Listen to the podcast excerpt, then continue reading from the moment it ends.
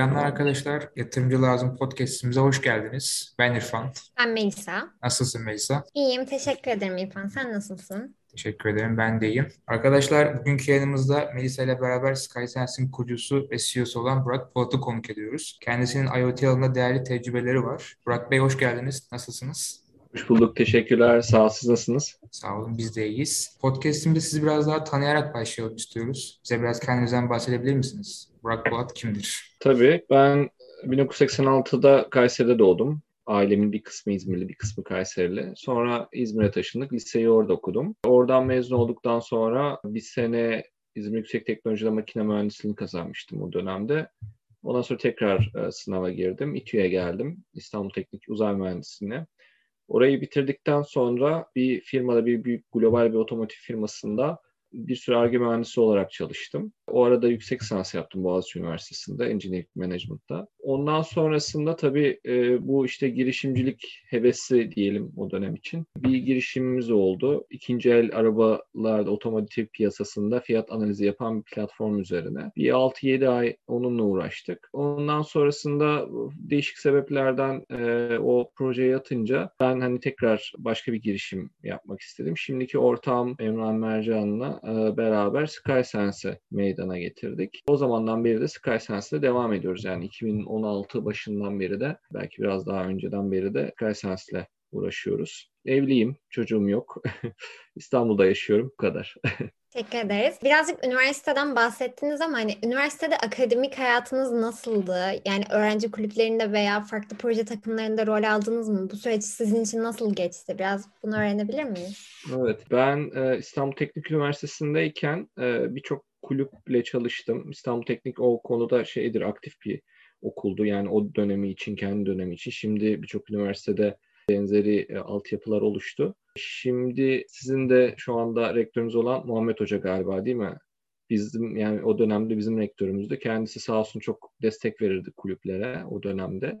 Bir de İTÜ'nün hani bir e, geçmişi de olduğu için, bir birikimi de olduğu için kulüpler hani doğa o dönem için çok hani kolay kuruluyordu. Ben e, farklı kulüplerle çalıştım. Ağırlıklı bizim e, uçak uzay mühendisliğinin mühendislik kulübü vardı. Orada çalıştım. Sonra gene aynı fakültenin içinde başka bir kulüp daha kuruldu. Orada çalıştım. Sonra gazete İTÜ Arıyorum gazetesini çıkartan bir şey vardı. Bir kulüp vardı. Orada uzun süre çalıştım. Ara ara işte değişik kurslar açan ne bileyim işte dağcılık kulübü, işte dans kulübü, işte Latin tango ile danslar yapan kulüpler falan onlarla da hani e, içli dışlı olmuş olduk. O yüzden kulüp anlamına e, aktif bir üniversite hayatım olduğunu söyleyebilirim. Akademik hayat olarak da e, yani bölümümüz tabii çok kolay bir bölüm değildi. Yani hiçbir bölüm aslında kolay değil de benim için özellikle birinci, ikinci sınıf biraz zor geçmişti. Özellikle temel derslerde, İTÜ'de bazı dersler şeydir, zordu yani o dönemde. Oralarda bazı tekrarlar oldu. Yani tembellikler yaptık o dönemde. Biz de bazen zorlanabiliyoruz. evet, evet. Bizde şey vardı hele yani meşhur bir fizik 102 vardı böyle e, yüzde 50'si 60'ı falan kalır. Sizde de belki vardır bilmiyorum. Böyle elektromanyetik teoriler falan onlardan bahseden, onların girişini yapan falan bir derste. Ben onu mesela 4-5. alışımda ya da 6. alışımda falan geçtim yani öyle söyleyeyim. Çok iyi bir öğrenci değildim ben şeyde lisansta. Ama yani onun dışında çok da fazla uzatmadım. Yani sadece bir sene uzadı benim okul. Yani bir dönem filanda da bitirebilirdim de bir sene biraz tercih gibi oldu. Yani şey ben özlüyorum yani yıllar sonra geriye dönüp baktığın zaman o dönemleri özlüyorsunuz, yoruluyorsunuz çalışırken ama hiçbir zaman da hayatta herhalde o kadar da rahat olmuyor ya da o kadar böyle öğrendiğiniz sadece işinizin öğrenmek olduğu bir dönem olmuyor başka bir zaman. O yüzden Şöyle bir şey, dönem. Bence öğrencilik hayatınız aktif geçmiş. Özellikle kulüpler açısından. Farklı farklı faaliyetlerde bulunmuşsunuz yani. Bu da bir güzel olay. Evet ben denemeyi severim. Yani böyle şeyler değişik şeyleri hala böyle bazen ne bileyim hiç sıfırdan gidip de yeni eğitim bir şeyler aldığım oluyor. Yani biraz böyle şey bir yapım var. Yani böyle 3-4 ay, 5 ay, 6 ay bir şey deniyorum. Hani çok beğenmezsem bırakıyorum. Sürekli yaptığım şeyler var. Hani yıllardır yaptığım. Ama böyle girip çıktığım şeyler de var. Yani herhalde biraz da şey yapı itibariyle yani karakter meselesi. Ama yani okulun bulunduğunuz ortamın onu destekleyen bir ortam olması değerli oluyor. Yani çünkü dediğim gibi yani tek işiniz öğrenmek ve her ne kadar boş zamanınız yokmuş gibi gelse de e, üniversitede şu anda gerçekten boş zamanlarınız çok oluyor. Daha sonra hiç fırsat da bulamıyorsunuz öyle şeyler. O yüzden böyle okulun değişik değişik fırsatlar sunmasını iyi değerlendirmek lazım. Yani eminim sizin okulda bayağı fırsat sunuyordur e, kulüpler anlamına. E, ya yani onları denemek lazım. Yani gidip rezil olabilirsin. Hiç sana uygun olmadığını fark edebilirsin. İnsanları sevmezsin. Yapılan işi sevmezsin filan ama en azından merak ediyorsan denemek her zaman daha iyi oluyor. Denemek gerekiyor bence de. Evet, evet. Bu arada ben şeyi de merak ediyorum. Yani aktif bir üniversite hayatı, sonrasındaki çalışma dönemi nasıl oldu sizin için? Kurumsal hayata geçiş, tecrübeleriniz. Ya ben e, dediğim gibi çok iyi bir öğrenci olmadığım için iyi bir ortalamayla mezun olmadım. O yüzden böyle şey hayali vardı. Yani işte iyi bir e, ortalamayla mezun olayım işte ne bileyim e, yurt dışında Amerika'da ya da Avrupa'da iyi bir okulda işte yüksek lisansıma devam edeyim falan ama ya şeyi fark ediyorum yani hala öyle. Akademisyenlik ya da akademik hayat çok bana göre değil yani benim yapıma uygun değil. Yapabilenlerin yolu açık olsun. Hani ben onu yapamadım açıkçası. Zaten notlarım da onu gösterdi. O yüzden mezun olduktan sonra biraz e, yani bölümü de aslında öyle bakmıştım ben. Çok net şu olsun dediğim bir şey olmadı. Ben şu şirkete gireceğim. Bazen bazı arkadaşları görüyorum öyle oluyorlar gerçekten. Takdir edilesi belki de bir odaklanma meselesi ben illaki şu alana gireceğim, şu şirkete gireceğim diye odaklanıyor. Bende böyle şey olmadı yani illa şu alanda çalışayım diye bir şey olmadı.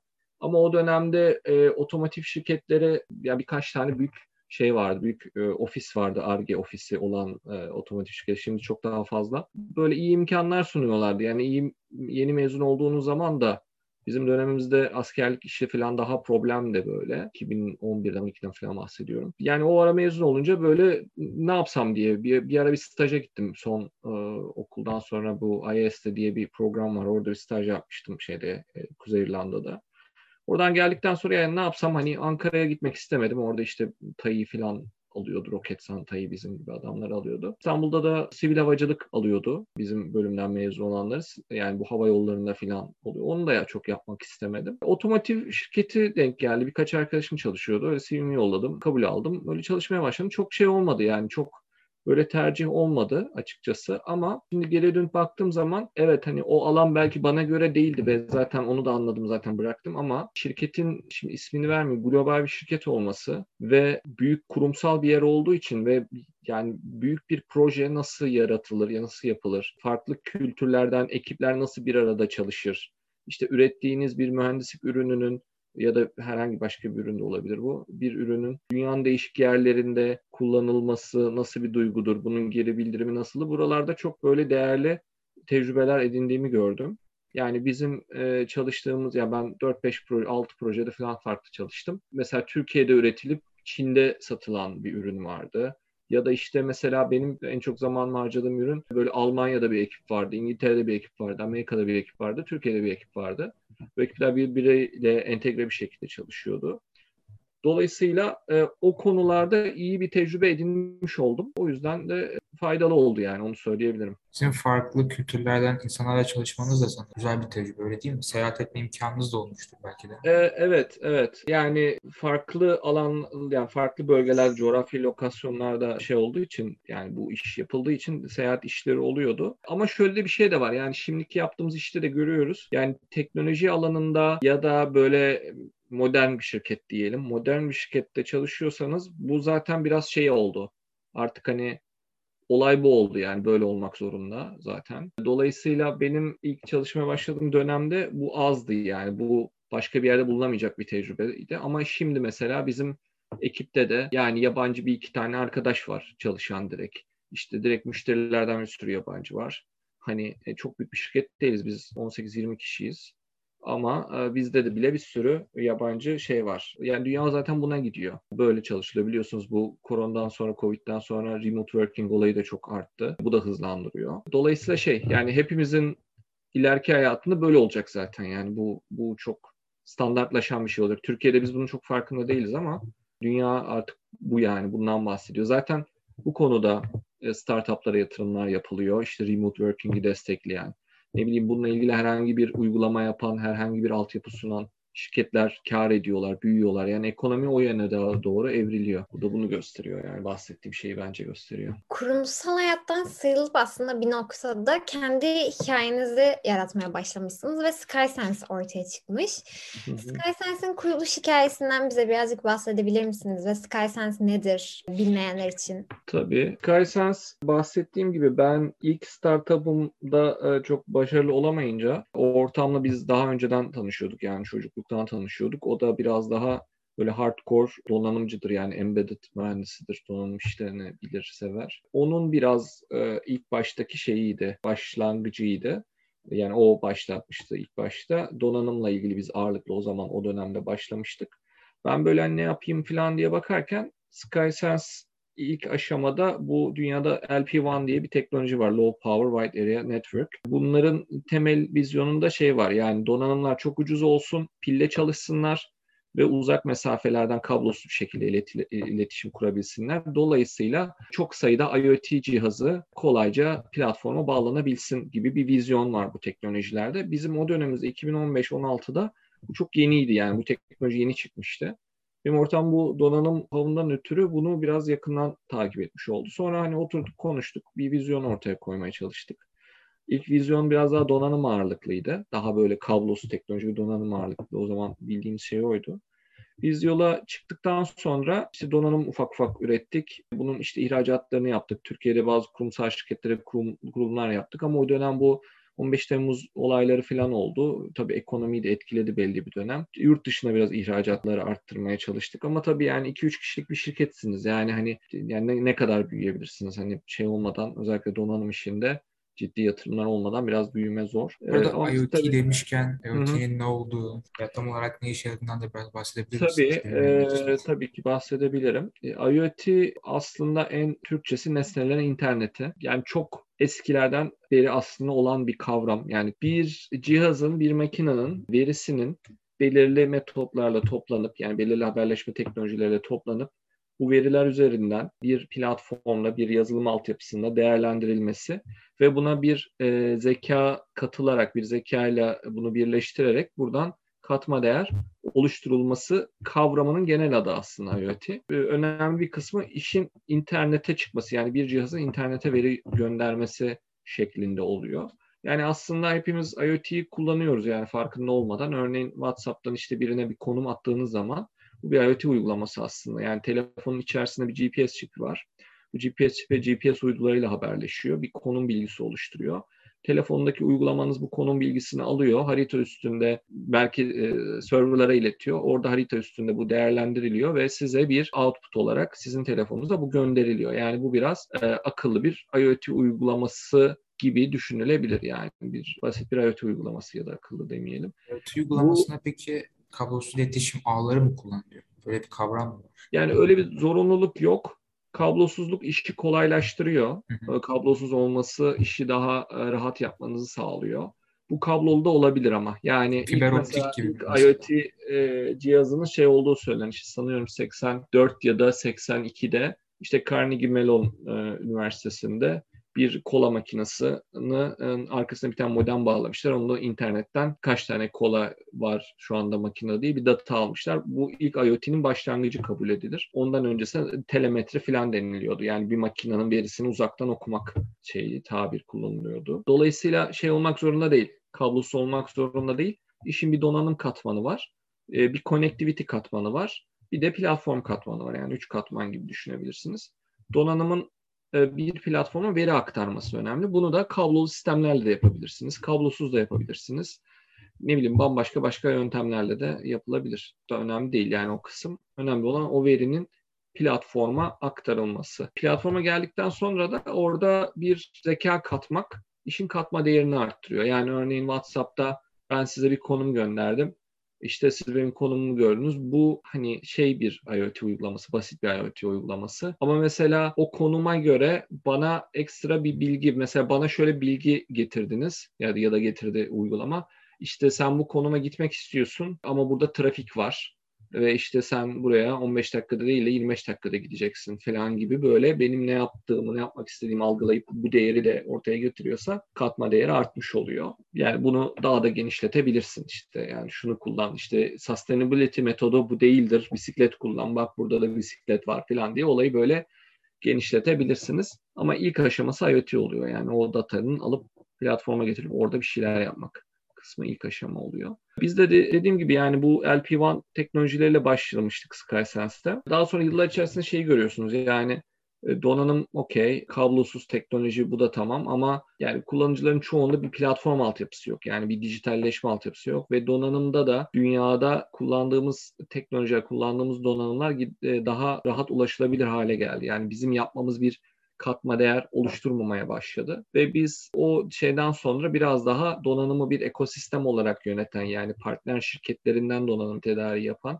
ve bunun kalitesinden, bunun özelliklerinden emin olan, bunu yöneten bir kısım. Ama e, öncelikli kısım platform ve analitik olarak işi aslında büyüttük. Yani hala IoT sektöründeyiz. Hala bu teknoloji ve kablosuz altyapıları kullanıyoruz. Ama sağladığımız katma değer daha çok platform tarafında oluşmaya başladı. Yani son iki yıldır falan. Orada da ilerliyoruz. Sizin bu üzerine çalıştığınız low power white array diğer Hı, IoT teknolojilerinden farklı bir olay. Evet bu bahsettiğim gibi işte bu yaklaşık bir 5-6 yıl önce e, ortaya çıkan bir teknoloji grubu. Low Power Wide Area Networks deniyor bunlara. Bunun içerisinde farklı markada teknolojiler var. İşte ne bileyim LoRaWAN var, işte Sigfox var, Narrowband IoT var, işte RPMA var falan diye böyle farklı farklı isimlerde teknolojiler var ama hepsinin yaptığı iş üç aşağı beş yukarı aynı ya da hedeflediği çözmeye çalıştığı şey. O da şu donanımlar, kablosuz donanımları pilli yapalım. Dolayısıyla güç beslemesine gerek kalmasın. Bir kablo çekmeye gerek kalmasın. Yani güç beslemesi için, iletişim için zaten kablosuz da. Ama bunu yaparken de cihazların pilleri çok uzun süre gitsin. Yani ben bir cihazı bir yere koyayım 5 yıl 10 yıl boyunca pilini değiştirmek zorunda olmayayım. Ve bunun iletişimi de uzaktan olsun ki ben işte bu access point'leri, bu gateway'lere uzağa koyabileyim. Az gateway ile çok yer kaplayayım. Dolayısıyla toplam maliyet de düşük olsun gibi bazı hedefler var bu teknolojilerde.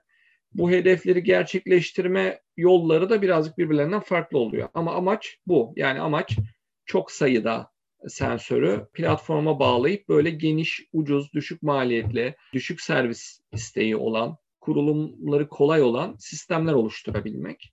Bu şeyde de var. GSM teknolojilerinde de böyle bir vizyon var. Yani 5G'nin içerisinde de böyle bir massive IoT deniyor buna da onlarda. E, bunların da onların da böyle bir hedefi var. Dolayısıyla yani çok sayıda IoT altyapısını besleyebilen bir teknoloji grubu olarak karşımıza çıktı bundan yaklaşık 7-8 yıl önce.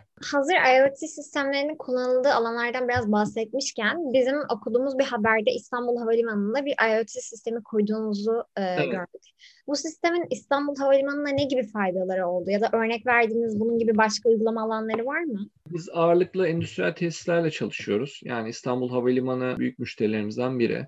Onun dışında işte Vestel'le ne bileyim Birissa'yla, Kale Holding'le çalışıyoruz. İşte değişik bir sürü farklı e, endüstriyel tesislerle çalışıyoruz. Sabiha, Sabiha Gökçen Havalimanı'nda da bir network'ümüz var. Orada yapılan yani İstanbul Havalimanı projesi 3 yıl geçtik galiba. Yani uzunca bir süredir desteklediğimiz, e, genişlettiğimiz her geçen gün bir proje, bir iş oldu. Orada biz e, İstanbul Havalimanı'nın e, altyapısında bulunan birçok endüstriyel altyapı var. Yani şöyle tarif edeyim, enerjiyle ilgili birçok parametreyi takip ediyoruz. İşte birçok jeneratörlerden UPS'lere tutun, akü e, işte şarj bölgelerine tutun birçok farklı enerjiyle ilgili uygulamalar var.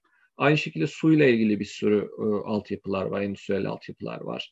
İşte onun dışında birçok başka altyapılar var. Bunlardan özellikle bu operasyonel ekiplerin kolay veri almalarını ve e, doğru şekilde doğru zamanda müdahale edebilmelerini sağlıyoruz. Aslında temel olarak yaptığımız şey bu. Onun dışında bir de İstanbul Havalimanı'nın birçok kiracısı var. Yani işte restoranlar, turizm ajantaları, araç kiralama şeyleri, firmaları gibi birçok farklı küçük küçük firma var içeride çalışan.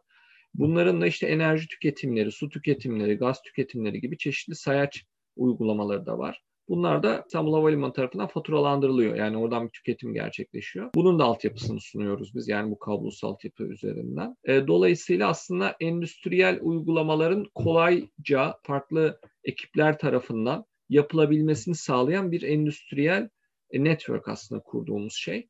Ama bu LP1 teknolojisiyle yaptığımız bir şey. Yani bunu yapma sebebimiz de diğer teknolojilere göre yani bunu tercih etme sebebimiz de bu teknoloji birçok diğer teknolojiye göre çok daha pratik, kolay genişletilebilen kolay servisi yapılabilen, desteklenebilen bir altyapı olması. Bu da özelliği itibariyle dünyada ilk oldu aslında. Yani böyle bir havalimanına böyle bir endüstriyel tesiste bu teknolojiyi adapte etmek, kullanmak. Ve burada da e, tamamen kendi geliştirdiğimiz network server yani çünkü bu sistemlerde network yöneten bir özel bir yazılım oluyor. Bu da tamamen bizim tarafımızdan geliştirildi. Bu da Türkiye'de ilk oldu. Dolayısıyla güzel bir şey oldu, güzel bir proje oldu. Yani o tek başına bayağı bir globalde de zaten haber oldu. Dünyada da birçok farklı yabancı haber sitesinde de çıktı. Ama o yani yaptığımız işlerden e bizim de fırsatımız oldu.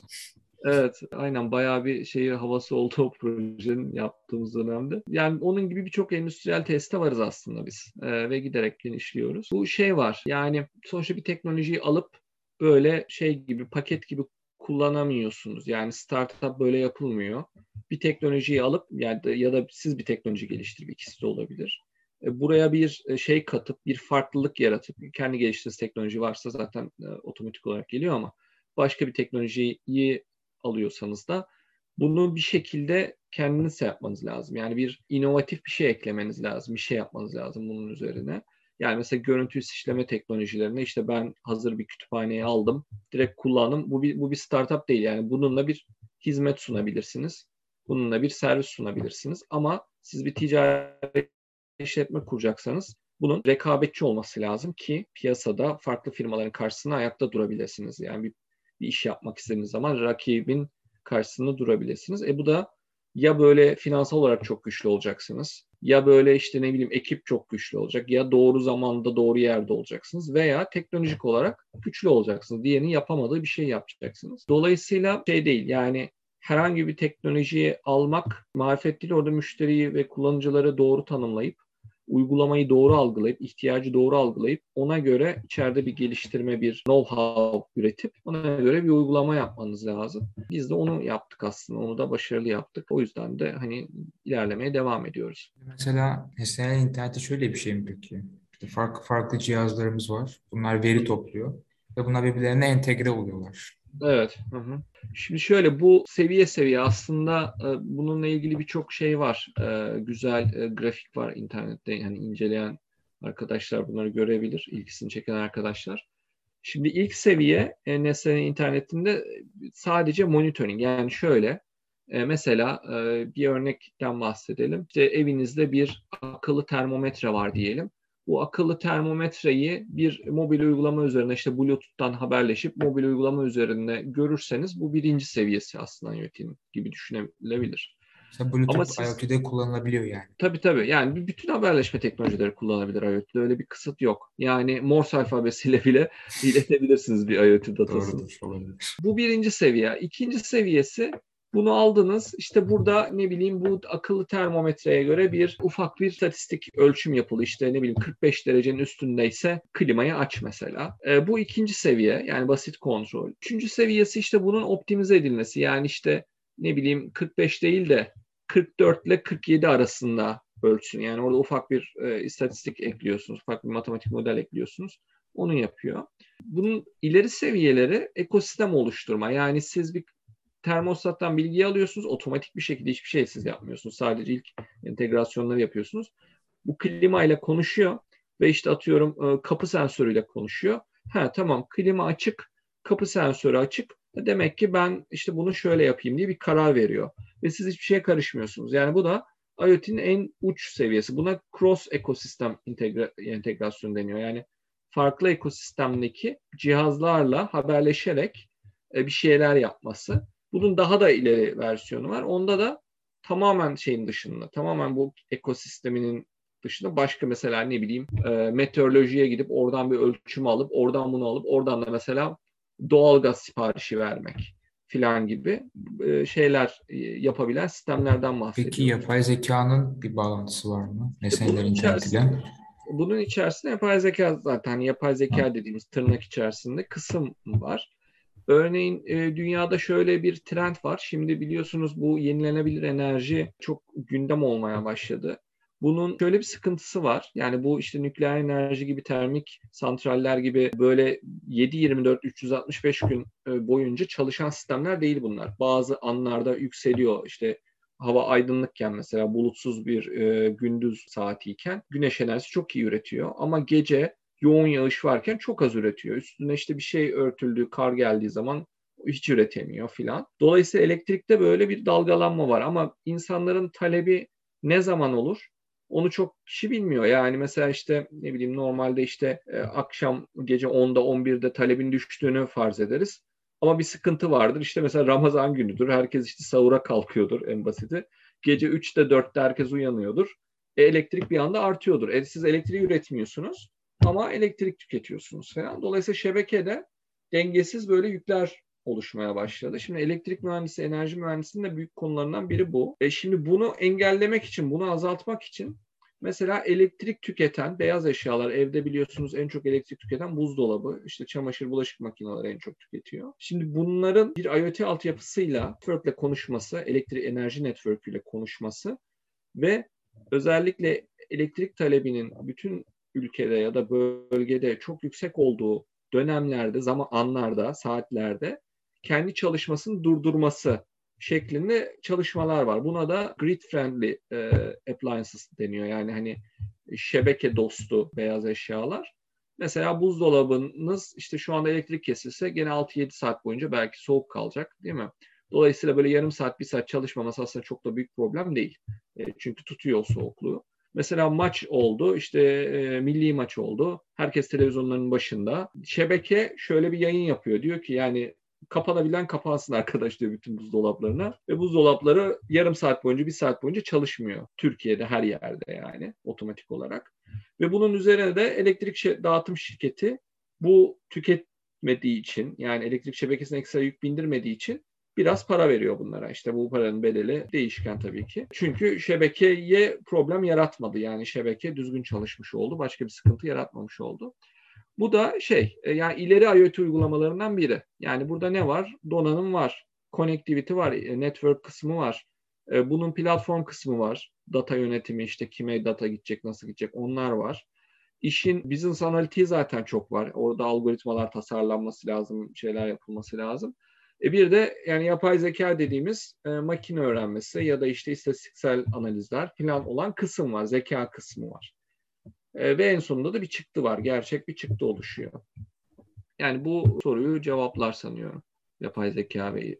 Bence de gayet iyi cevapladınız. Teşekkür ederiz. Peki şimdi birazcık da SkySense'in gelecek hedeflerinden bahsetmenizi rica etsek. Yani SkySense'in bundan sonraki hedefleri neler? Çünkü gördüğümüz kadarıyla e, birçok hepimizin bildiği markayla çalışma fırsatı yakalamışsınız. Bundan sonra SkySense'in neler bekliyor? Ne gibi hedefleriniz var? Tabii. Yani şöyle birazcık bizimki gibi böyle startuplarda çok böyle pro hedefler yani küçük küçük adım adım bütün hedefleri ortaya koymak çok kolay değil. Doğru da değil. Çünkü dünya çok hızlı değişiyor zaten. Bir de yeni bir şey yapmaya çalışıyorsunuz. O yeni bir şeyi böyle çok uzaktan görmek çok kolay değil. Zaten hani öyle görülebilse e, herkes yapardı. Ama tabii ana bazı büyük hedeflerimiz var yapmak istediğimiz. Yani biz bir kere böyle akıllandırmayı yani endüstriyel ya da endüstriyel olmayan ama hani ticari böyle daha lojistik gibi filan alanlarda akıllandırma işinin çok kolaylaşmasını istiyoruz. Yani çünkü günümüzde birçok e, platform var, evet, çok altyapı var. İstenirse birçok uygulama e, oluşturulabilir. Ama bunu oluşturmak gördüğümüz kadarıyla hiç kolay değil.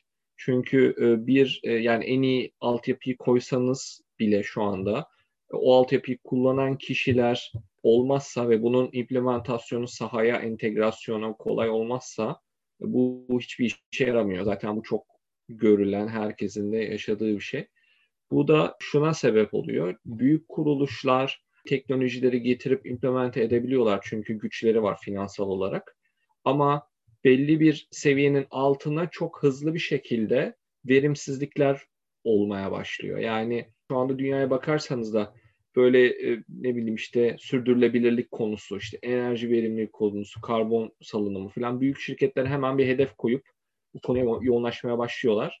Ama aslında işin büyük bir kısmını orta ve küçük işletmeler ve endüstriyel tesisler, şirketler aslında götürüyor. Yani işin şeyi dünyaya olan e, maliyeti ya da ekonomik maliyeti özellikle bu orta ve küçük işletmelerde birikmeye başlıyor ve rekabetin de şeye çok açılıyor. Makası çok açılmaya başlıyor. Biz aslında e, bu arada yani firmanın kendisi büyüktür ama bu yetenekleri oluşturamamıştır çeşitli, çeşitli sebeplerle. Yani illaki ekonomik olarak küçük bir şirketten bahsetmiyoruz burada. Dolayısıyla bu makas, açılan makası kapatıcı bir e, etki oluşturmaya çalışıyoruz aslında. Bunu da nasıl yapıyoruz? İşte sahada da IoT altyapısıyla, IoT kabiliyetleriyle sahada da fiziksel olarak yer alabilen ama aynı zamanda da akıllı algoritmaları, işte kullanıcı deneyimi iyi olan, akıllı algoritmaları iyi olan bir platform seviyesi bir ürünle de artı buna bağlı da bir partner ekosistemiyle de bu şeyi e, uygulamayı kolaylaştırıcı, kolay edinilebilen bir altyapı oluşturmaya çalışıyoruz aslında. Yaptığımız şey bu. Büyük resimde de bu açılan makası kapatmaya çalışıyoruz aslında. Yani hani çünkü şey olmamalı. Yani bu tip böyle özel teknolojiler sadece bir avuç şanslı azınlığın kullandığı şeyler olmamalı. Herkesin ulaşabileceği şeyler olmalı diye düşünüyoruz. Ve bütün teknolojilerde de bu zaten böyle oluyor. Yani biliyorsunuz bilgisayar ilk başta işte IBM firmasının işte oda büyüklüğünde bilgisayarlarıyla e, bir ara gidiyordu yani 70'lere kadar. Ama daha sonra işte home computer'lar çıktı, PC'ler çıktı. Ee, ve onu üreten hani onu tabana yayan insanların kullanımına sunan firmalar başarılı oldular ve onların sayesinde o başarı sayesinde de herkes şu anda bilgisayar teknolojilerine ulaşabiliyor. Biz de bu, bu şekilde kendimizi konumlamaya çalışıyoruz. Yaptığımız attığımız her adım bu yönde ilerlemek adına. Yani yorucu oluyor şey anlamında, bunu oluşturmak anlamında. Çünkü karşıdaki kullanıcı şey değil. Yani herhangi bir kullanıcı değil. Endüstriyel tesislerden bahsediyoruz. Burada ciddi eğitimli e, mühendisler var, ciddi yöneticiler var, ciddi yüksek maliyetler, finansal kazançlar ya da kayıplar var. Dolayısıyla e, şey bir iş yani e, high end bir iş yani yüksek emek gerektiren, yüksek know-how gerektiren bir iş. O yüzden çok fazla rakibimiz de yok. Yani Türkiye'de e, birebir bizimle aynı şeyi yapabilen çok fazla firma yok. Birkaç tane belki vardır. Ben sizin Genellikle... isminizi ilk olarak Türkiye'nin yapay zeka girişimleri haritası vardı.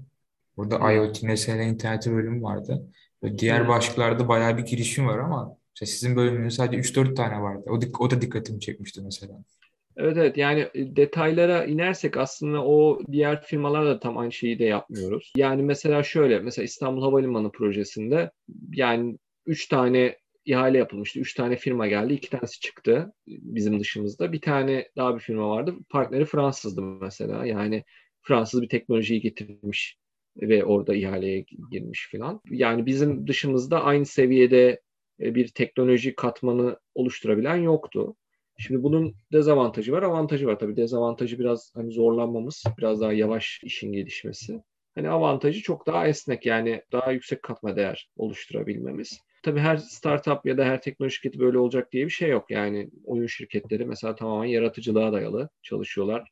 Çok bir teknoloji çoğu geliştirmiyor yani. Biraz e, hizmet sunuyorlar aslında. Hizmet işi onların yaptığı birazcık daha. E, tabii istisnalar vardır da. Ama bizde de böyle yani bizim gibi olmayıp sadece R&D yapan yani sadece patentlenebilir teknolojiler geliştiren e, şeyler de var.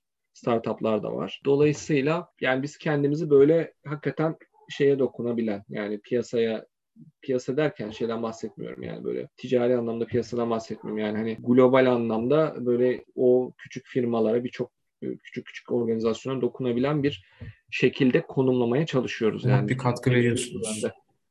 Evet yani emeğimiz bu yönde yani bunu tabii yani hedef bu. Bunu ne kadar yapabiliyorsunuz? Yaptığınız kadar yani hiçbir firma yüzde yüz bir şey yapmıyor. Ama hani hedefi sordunuz. Yani gitmek istediğiniz nokta bu. Hani bu yolda mücadele eden neydi o laf? Hani bu yolda giden gazidir değil de neydi? Neyse aklıma gelmedi. Hani bu yolda gidiyoruz yani hedefimiz bu. Sorunuzun cevabı. Burada siz yaşadığınız zorluklardan da biraz bahsettiniz. Hı-hı. Yaşadığınız avantajlardan da bahsettiniz. O yüzden ben de şeyi merak ediyorum. Hadi girişimci olarak da size sormam doğru bence. E, girişimciliği bir cümleyle anlatmak isteseniz ne dersiniz? Sizin için ne ifade ediyor? Ya girişimcilik 180 kilometre hızla giden bir arabada arabanın motorunu inşa etmek aslında. Yani şöyle kısıtlı bir zamanınız var. Yani yatırım alsanız da kısıtlı bir zamanınız var. Sadece zamanınız biraz uzuyor. Biraz daha işte organizasyonu büyütebiliyorsunuz. Yatırım almazsınız, paranız yoksa hani kendi para imkanlarınıza yapıyorsanız sonuçta dayanabileceğiniz bir şey var. Yani bir, bir limit var, bir zaman var. Dolayısıyla kısıtlı bir zamandasınız. Dolayısıyla araba hızlı. Yani 180 km hızla. Yani her şeyi tık tık hızlıca yapmanız gerekiyor. Ama ortada bir şey yok. Bir motor yok. Yani bir ürün yok. Bir hizmet yok. Dolayısıyla onu yapmaya çalışıyorsunuz. E bir de e, yani tamir değil, mevcut bir motoru tamir etmiyorsunuz. Sıfırdan inşa ediyorsunuz. Genellikle. Hep böyle olmuyor tabii de. Dolayısıyla bu analoji bence doğru bir analoji yani yaşadığımız şeye, sürece. Ama zor bir şey. Yani onu hani tabii e, sizinki gibi böyle üniversite programlarında çok söylemek biraz şey de çok doğru değil ama yani coğrafya, bizim bu coğrafyamız biraz buna hostel bir environment. Yani bu e, girişimciliğe çok uygun olmayan bir şey. Yani hem uygun gibi görünüyor, çok fazla destek var, çok fazla e, hani herkes yardımcı oluyormuş gibi görünüyor tırnak içerisinde. Herkes fikrini söylüyor, fikrini paylaşmada bir sıkıntı yok.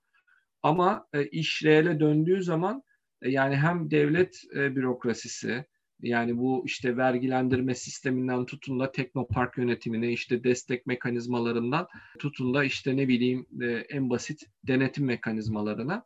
E, bunlarla çok fazla uğraşmanız gerekiyor şirketleştiğiniz zaman. E, şirketleşmezseniz başka sıkıntılar var. Yani e, çevredeki müşteriler bunu hani bizim kullanıcılarımız yani daha doğrusu Türkiye'deki kişiler çok böyle denemeye yatkın kişiler değil. Yani risk algısı çok yüksek. Yani yanlış bir şey giderse ne olacak sorusu çok fazla. O yüzden bizim ya biraz kültürel de yani ekonomik mevcut e, ekonomik sıkıntılardan da bahsetmiyor. Kültürel olarak biz böyle bir şeyleri denemeye çok yatkın değiliz. Onun tabii başka tarihsel sebepleri olabilir. Ama biraz zor bir iş olduğunu söyleyebilirim. Kolay bir iş değil. Yani e, bir de gençken biraz daha böyle şeyler var. Böyle havalı kavramlar var. Yani girişimcilik böyle havalı idi yani bizim zamanımızda. Hala öyle mi bilmiyorum yani herhalde öyledir. Bizim dönemimizde de havalı yani. Ben öyle düşünüyorum. ya e, öyle yani bir dönem denenebilir bu arada yani e, bence hani bunu e, sevmeyeceğinize karar vermek için denemekte hiçbir zarar yok. Yani özellikle gençken denemek lazım. Ama şeyi de bilmek lazım. Yani bu bir ya öylesinizdir ya değilsinizdir anlatabiliyor muyum? Yani hani böyle bir bu bu yani kişilik mücadelesi değil ya da işte daha yukarıda ya da daha aşağıda olduğunu göstermiyor. Yani girişimci daha akıllıdır da diğeri daha öyle öyle bir şey yok yani. Hani o çok saçma bir şey. Bu tamamen e, karakter meselesi yani. Hani bunu, bunu öyle oluyorsun ya da olmuyorsun. Onun da hiçbir beysi yok. Yani önemli olan hayatta benim anladığım, gördüğüm şimdiye kadar mutlu olmak. Yani mutlu olmanın bin bir türlü yolu var. Yani parayla evet saadet olmaz. Parası yani evet doğru. Ama belli bir noktaya kadar da para lazım. Hani şu anda işte ne bileyim ayda 15 bin lira kazansam mesela. Yani şu andaki şartlarla eh bir hayat yaşıyorsun maalesef. Demek ki 25 bin lira kazanman lazım. Ama 100 bin lira kazanmana gerek yok yani. Bir noktadan sonra şey oluyor. Bir tabak yemek yiyorsan iki tabak yemek yemiyorsun zaten. Yani anlatabiliyor muyum? Yani o şey oluyor. Dolayısıyla para da belli bir noktaya kadar ihtiyaç. Ondan sonrası ya kazanmak istersin ya kazanmak istemezsin. Yani çok da önemli değil. Girişimcilikte de böyle. Ya sen çalıştığın yerde mutluysan, kurumsal bir yerdesin ve mutlusun yani. Okey sorun yok yani bunda. O yüzden şey değil yani getirileri evet yüksek olabilir, götürüleri de yüksek ama yani o tarafı da şey yapmak lazım. Yani evet. hayatımızda aldığımız kararlarda mutluluk ana ölçüt müdür sizce? E, yani mutluluk bence ana ölçüttür. E, çünkü öyle ya da böyle hayat geçiyor yani hani zaman tek durduramadığın, biriktiremediğin en önemli şey yani öyle ama öyle de böyle de geçiyor yani. O yüzden hani mutlu olmak şey ama şunu söyleyebilirim yani girişimciliği deneyimleyince e, şunu görüyorsun yani çok fazla da şey de öğretiyor yani çok kişiyle tanışmak çok ortama girmek çıkmak gerekiyor zaten bunu yapmazsan başarısız zaten otomatikman oluyorsun. Dolayısıyla o seni itiyor, onu yapman gerekiyor. Bu kazandırıyor evet. Yani bu insanlarla iletişim kurmak, onlardan bir şey öğrenmek benim de en sevdiğim yanlarından biri bu girişimciliğin. Yani çok fazla şey öğretiyor ve çok birbirinden farklı bağımsız şeyler öğretiyor sana. O da böyle şey yapıyor bir süre sonra hani olgunlaştırıyor insanı. Ya ben öyle oldum demiyorum da yani gördüğüm insanlar e, böyle şey oluyorlar. Belli bir aşama kaydediyorlar gibi geliyor. Ama bu işin eğitmesi insanı yani hani onu yaptığın için öyle oluyorsun. Öyle olduğun için öyle olmuyorsun yani. yani onu yapa yapa uğraşa uğraşa öyle oluyorsun. O yönünü avantaj olarak söyleyebilirim. Ama dediğim gibi yani mutlu olmak bence esas nasıl mutlu oluyorsan o yönde ilerlemeye devam etmek lazım. Kaydımızın ve bu keyifli sohbetin sonuna gelirken son ve klasikleşmiş sorumuzu sormak istiyorum sizlere. Hı hı. Dinleyicilerimize vermek istediğiniz bir öneri var mı? Kitap, film, dizi ya da herhangi bir ilham veren girişimci de olabilir bu. Ee, ya ilham veren girişimciye ben e, çok hani aklımda böyle tek bir isim yok. Yani bir şey söyleyemem açıkçası. Hani birçok birçok var. Birini söylemek bilmiyorum ne kadar doğru. Zaten benim söyleyeceğim şeyleri de üç aşağı beş yukarı biliyorsunuz. Yani hani Google'ı kullanabilen herkes söyleyeceğim şeyleri de şekilde bulabilir. Yani işte iyi en iyi girişimciler falan derseniz şeyler ama yani şunu söyleyebilirim. Hayat hikayelerini okumak güzel oluyor. Yani hayat, hayat hikayelerini öğrenmek insanların biyografiler. Ben hani çok fazla kitap okuyamıyorum maalesef. Böyle bir şeyim, sıkıntım var. Ama hani izlediğim filmler, öyle filmler izlemeye çalışıyorum.